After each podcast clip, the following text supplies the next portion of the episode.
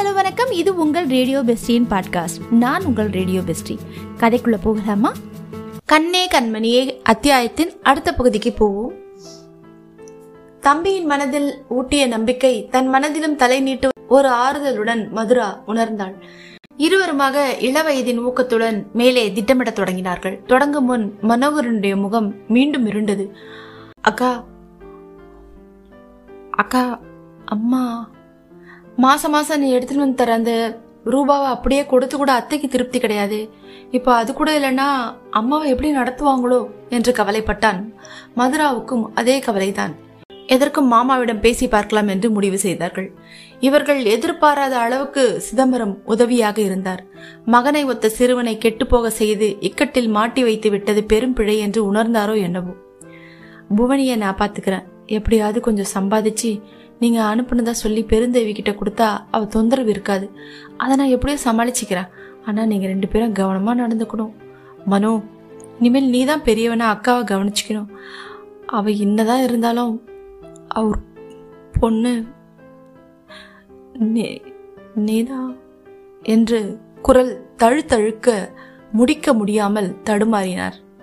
ஆச்சரியமாக அவரை பார்த்துவிட்டு மாமா நான் எப்பவும் கத்தி வச்சிருக்கிறவன். என்னை காப்பாத்திக்க எனக்கு தெரியும். நீங்க அம்மாவை நல்லா பார்த்துக்கிட்டா எனக்கு அதுவே போதும்.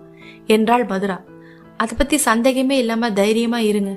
என்னோட தப்புக்கு ஒரு பரிகாரம் நான் புவனியை நல்லா பார்த்துக்குவேன் என்று உறுதி கூறினார் சிதம்பரம். மக்கள் இருவரையும் ஒரு சேர பிரிவதற்கு புவனேஸ்வரி சுலபத்தில் சம்மதிக்கவில்லை. நிறைய பணம் கிடைக்கும். அதனால் விரைவிலேயே மதுராவுக்கு மணமகனாய் ஒரு ராஜகுமாரன் கிடைப்பான். வெகு சிறப்பாக திருமணம் நடக்கும். மனோகரனோ இருபத்தி ஒரு வயதிலேயே சம்பாதிக்கப் போகிறான். அதுவும் அதிகமாக. பிறகென்ன ராஜயோகம்தான். வாயை பிளந்த அன்னை கடைசியாக நானும் கூடவே வந்துடுறேன் என்று ஒரு குண்டை தூக்கி போட்டாள்.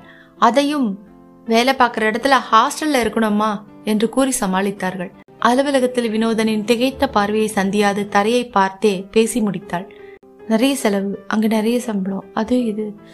இப்படி எல்லாத்துக்கும் இங்கேயே வழிவகை செய்ய முடியும் மதுரா? ரொம்ப உயர்ந்த பதவி கூட என்று அவன் குறிப்பாக பேச முயன்ற போது அவசரமாக இடைமறித்தாள். நான் அக்ரிமெண்ட்ல சைன் போட்டேன். வார்த்தை மாறுறது எனக்கு வழக்கமில்லை என்றாள் மதுரா உறுதியான குரலில். வழக்கமில்லையா? என்று இடித்த மனதை அடக்க முயன்றபடி வினோதனின் உதவியால் விடுப்பு சம்பளம் அது இது என்று ஒரு இரண்டாயிரம் ரூபாய் கையில் வந்தது. அன்னைக்கு மாத மாதம் அனுப்ப உதவும் என்று யாருக்கும் சொல்லாமலே வைத்துக் கொண்டாள். சின்ன கஷ்டம்னால இங்கே வந்துரு மதுரா. இங்கே எப்பவுமே உனக்கு ஒரு போஸ்ட் காலியாக தான் இருக்கும் என்று அவனிடம் அரைக்குறையாக பேசி முகவரியை கொடுக்காமலே விடை பெற்றாள் எனக்கு என்ன சரியா படலை என்ற அத்தைக்கும் பதிலே கிடைக்க ஒரு வழியாக இரவு ரயிலில் ஏறி அமர்ந்த அக்கா தம்பி இருவருக்குமே உறக்கம் மறந்து போயிற்று. எல்லோரும் படுத்து விட்டதை உணர்ந்து தூங்கலையா மனோ? என்று தம்பியை அழைத்தாள். தூக்கமே வரல அக்கா. அங்க யாராவது உங்ககிட்ட தப்பா நடந்துகிட்டா நான் அப்படியே கொண்டு போட்டுருவேன் என்றான் அவன். ஒன்றுக்கொன்று தொடர்பற்று. சிச்சே அதெல்லாம் அவசியம் இராதுடா. மாமா போல நீயும் என் கத்தியை மறந்துட்டியா? நான் பெரிய வாத்தியார் இல்லையா? நான் பெரிய வாத்தியார் இல்லைனாலும் என்கிட்ட வாலாட்டுறவங்களோட வாழை என்னால அறுக்க என்னாலேயே முடியும். அதனால கவலைப்படாம தூங்கு என்று முறுவல் செய்தாள் மதுரா. ஓரளவு சமாதானம் அடைந்து படுத்தான் சின்னவன். விடிக்காலையில் பெங்களூரில் இறங்கிய போது காற்று சிலுசிலுவென்று குளிர்ந்தது. ஆட்டோவில் ஏறி செல்ல வேண்டிய இடத்தை சொன்னதும் சரி என்றார் டிரைவர். சென்னை வாசிகளான அந்த இருவருக்கும் இந்த உடனடியான சரி வியப்பை அளிக்க ஒருவரை ஒருவர் பார்த்து முருவளித்தபடி ஏறிக்கொண்டனர் இதுதான் பஞ்சவடி காம்ப்ளெக்ஸ் என்று ஆட்டோ டிரைவர் அவர்களை இறக்கிவிட்ட இடத்தை பார்த்ததும் மதுராவின் விழிகள் வியப்பால் விரிந்தன. அவள் எண்ணியது போல பஞ்சவடி காம்ப்ளெக்ஸ் அலுவலக கட்டடங்கள் அடங்கிய பகுதி அல்ல தொழில் கூடமும் அல்ல. இந்த பஞ்சவடி ஒரு பெரிய ஹோட்டல். ஆங்கில எல் வடிவில் நாலு தளங்களுடன் பெரியதான கட்டிடம். முன்புறம் பெரிய புல்வெளியும் பல நிறம் காட்டிய அழகிய செய் ஊற்றும். சீரான அமைப்புகளில் மலர்ந்திருந்த வண்ண மலர்களும் கண்களை கவர்ந்தன. ஒருபுறம் தனித்தனியாக வெகு வசதியாய் அமர்ந்திருந்த காட்டேஜ்கள் வேறு. வியப்புடன் கண்கள் மலர நின்றவளுக்கு ஏதோ உறுத்தியது. சட்டென்று திரும்பி கட்டிடத்தின் மறுபகுதியை பார்த்தாள். அந்த பெரிய கட்டிடத்தின் ஊசலாடிய அழகிய ஜன்னல் திரைகளின் பின்னே இருந்து யார் விரித்தார்களோ? அதற்குள் ஆட்டோவுக்கு பணம் கொடுத்து அனுப்பிவிட்டிருந்த மனோகரன் கனமான பெட்டியை தூக்கி கொண்டு வாக்கா என்றான். எதிரேயே வரவேற்பு பகுதி இருந்தது. இளம் பச்சை வண்ணச் சேலையும் ஸ்வெட்டரும் அணிந்திருந்த மூன்று அழகியரில் ஒருத்தி மே ஹெல்ப் யூ என்று கின்கினி குரலில் விசாரித்தாள்.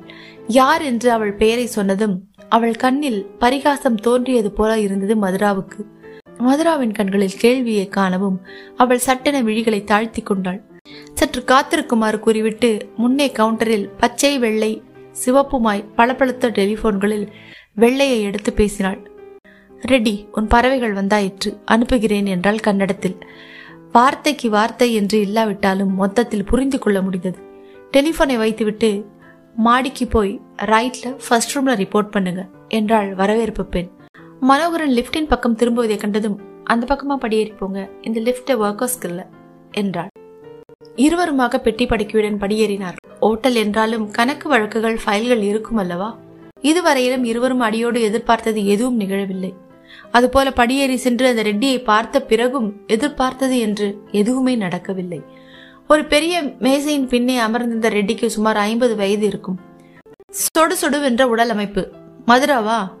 உன்னோட சீஃப் அபிதா அதோ அங்கே உன் வேலையை பற்றி அவங்க கிட்ட கேட்டுக்க. இந்தப்பா நீ மனோகரனா வா. உனக்கு வந்து ஜென்ஸ் பகுதியில் ரூம் போட்டிருக்கு. காட்டேஜ் ஏரியாவில் உனக்கு வேலை. பீட்டர் பீட்டர் இங்கே வா. இதோ மனோகரனை கூட்டுட்டு போ. ரூமை காட்டிட்டு காட்டேஜை சுற்றி காட்டி வேலை செய்ய சொல். காட்டேஜை சுற்றி என்ன வேலை? சிந்திக்கும் முன் உன்னுடைய சாமான்லாம் எடுத்துக்கப்பா. சீக்கிரமா போய் ஒரு டீ குடிச்சிட்டு வேலையை ஸ்டார்ட் பண்ணு. கஸ்டமருங்க முழிச்சுக்கிறதுக்கு முன்னாடி வேலை சீக்கிரமா நடக்கணும் என்று மனோகரனை அவசரப்படுத்தி அனுப்பி வைத்தார். ஆனால் அந்த பேச்சை கவனிக்க கூட நேரம் தராமல் அபிதா மதுராவை இங்க வா என்று அழைத்தாள். மதுரா? மனோகரன் பேருக்கெல்லாம் ஒன்னும் குறைச்சல் இல்லை என்று உதட்டை பிதுக்கினாள். ஆத்திரத்தை அடக்கி கொண்டு பேசாமல் நின்றாள் மதுரா. இந்த அபிதாவுக்கு ஏன் அவளை பிடிக்கவில்லை? உன் பெட்டியை எடுத்துக்கிட்டு உன்னோட ரூம்ல வச்சுட்டு நீயும் உன்னோட வேலையை தொடங்கு. சந்திராமா? உங்கள்கிட்ட சொல்லியிருக்கேன்ல ரூமுக்கு கூட்டு போ. சீக்கிரமாக வேலை நடக்கணும். நாலாவது மூணாவது ஃப்ளோர்ஸ் எல்லாம் இவட்ட கொடுத்துரு. ஓடு ஓடு ஓடு சீக்கிரம். பாஸ் விழிக்கிறதுக்கு கூட வேலை முடியணும். ம் என்று விரட்டினாள். பாஸ் விழிக்கிறதுக்குள்ள என்ன காரியம்? அதுவும் ரெண்டு தளங்களில். தம்பிக்கானால் காட்டேஜை சுற்றி அது என்ன வேலை? குழப்பத்துக்கு முடிவே கிடையாதா?